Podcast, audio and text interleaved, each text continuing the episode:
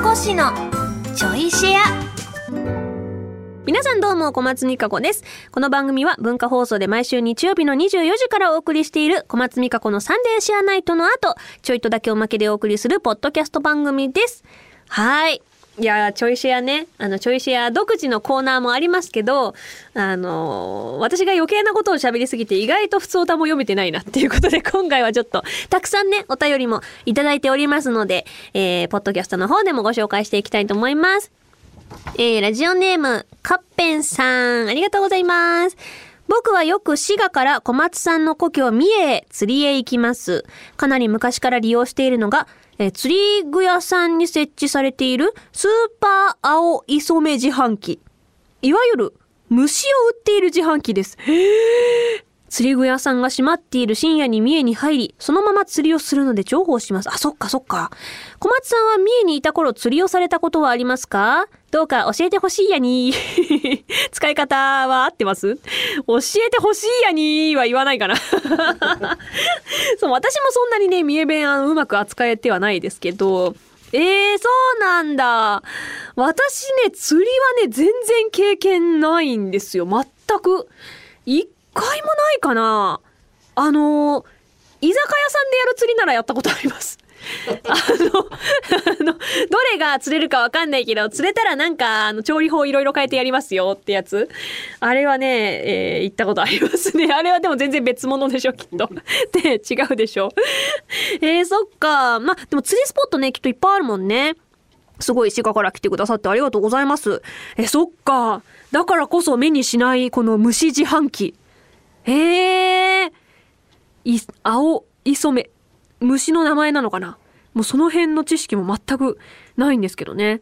えー、ちょっと見てみたい気もするけど、ね、いわゆるね、やっぱ釣りって、もう本当にど初心者の、もうど素人の私からすると、やっぱその虫をつけるところがまず難関であるっていうイメージがあるし、でもね、あのー、やっぱりそういうテレビとかの番組とかね、ロケとか、そういう釣り番組見てると、あ、やっぱこのね、なかなか釣れないって言われる中で、大物釣れた時の感動とかね、粘った中でやっと釣れた一匹が、もう本当に嬉しくって、そしてうまいみたいなね、見るといいなとは思うんですけど、私やっぱり何よりね、起きられない。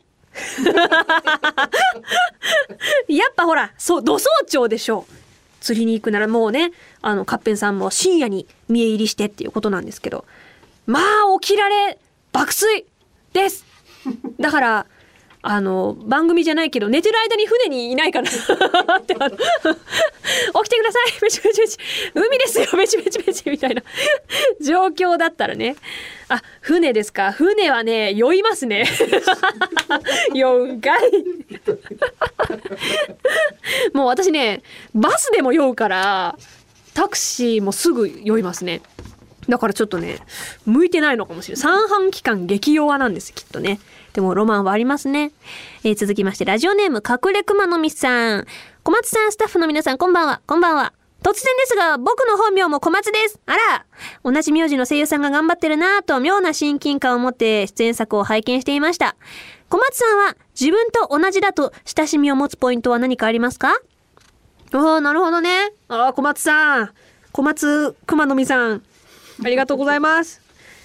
嬉しい。私ね、でもね、小松って、あの、地元だと、イントネーションが全然違って、うん、これはでも私が勝手に思ってただけかもしれないんですけど、小松だと思ってたんです。小松。小松じゃないですか。美香子は美香子ですよ。小松美香子だと思ってたんです。で、まあ私あの、小松は芸名なので、あの、事務所に入った時に、あの、芸名つけたいですって言ったんですよ。そしたら、うち本名の人多いからなって言われて、だから、自分でいくつかラインナップを持ってた時に、なるべく本名に近いような感じの雰囲気がいいですって言われて、で、選んだのが小松だったんですけど、で、最初に、あ、じゃあ今日から小松だと思って、事務所の人に決めた瞬間に、小松美香子です!よろしくお願いしますって言ったら、なんかおかしくないって言われて、小松じゃないって言われて、その時初めて、えー、小松？字ってイントネーションとかあんの？みたいな感じで、まだ声優始める前だったので、それで衝撃を受けた覚えがあります。小松。何で決まるの？イントネーションって。ほんとね、未だにね、もう、ほんと迷子なんですよ、イントネーションは。だから自分と同じだと親しみを持つポイントってそれにちょっとつながるんですけど、それやっぱちょっと関西寄りのイントネーションで、あのー、違いますって言われた時にアフレコに一緒にいる人見ると、わかるってなる。私もそうだと思ってたわかるってなります。めちゃくちゃ親近感湧きます。だからなんか現場で、あ、もしかしてこの人関西出身かなってあの思うポイントとかがね、ちょっとずつ分かってきたりしましたし、でもそれによって弊害もやっぱりあって、オーディションを受けに行った時に、もしかして関西出身って言われた時に何かが違ったんだって なるんで。わかんないんでその時は。何が違ったんだっていうのは結構ね新人時代特にありました。今でもね言われますけどねたまにね。あ靴もそうですそうです。なんだろうあの頭高が多いんですかね。だからちょっと関西っぽくしたいんだったらそういうイントネーションで癖つけるといいとか。あとなんだろう。単純にあの例えばえー、なんだ細かいですけど、それってとかっていう疑問符の時に、それってって下がるんですよ、やっぱ。基本的になんか接続詞も下がるというか。うん。それがやっぱ関西寄りなのかな？あとはその無声音、有声音とかの概念がなかったので、きっととかも、なんだ、今もあんまできないですけど、いわゆる無声音全部有声音で言ってたんで、それが特にやっぱ言われましたね。全然わかんないんですけどね。気になると気になってきちゃうのはね、や、ようやく染みついてきたのかなってとこなんですけどね。えー、続きまして、ラジオネーム、サンデーカホーさんかな？ありがとうございます。三かこしこんばんは、こんばんは。私はよく映画館で映画を見るのですが、ポップコーンやジュースを一切買いません。これは家族みんな一緒で、先日弟と一緒に、えー、映画館で参列した時は、あ、参列って方はコナンじゃねえか。映画館で参列するのはコナンしかない。えー、何かを買うという話すら出ませんでした。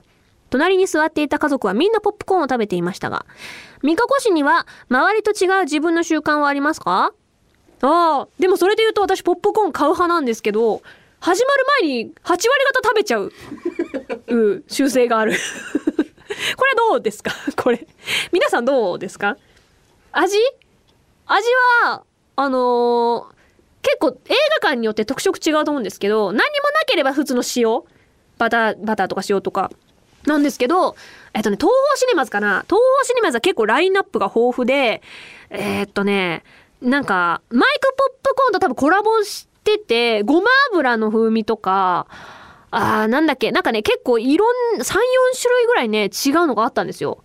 それを毎回ね、フレーバー違いを楽しみに食べてますね。うん。で、やっぱあまりにも美味しいし、ま、最近はね、映画館は始まるまで食べないでくださいっていうシステムなので、あの、始まってから私も食べるようにしてるんですけど、それまでは、本当あの、予告でほとんど食べちゃう。もう、ボリボリボリボリ。っていうのも、始まると音が気になっちゃって、やっぱり。自分が他の人っていうよりかは自分が食べてる咀嚼音が 気になっちゃって、だから先にもうあらかじめ 食べて堪能しておいて、2割ぐらいになってちょっとポチポチと食べ始めて、映画館終了間際にも粉のようになったポップコーンを ザーッと流し込んで終わるっていうね、システムです。これはどうでしょう皆さん。ぼちぼち食べますか？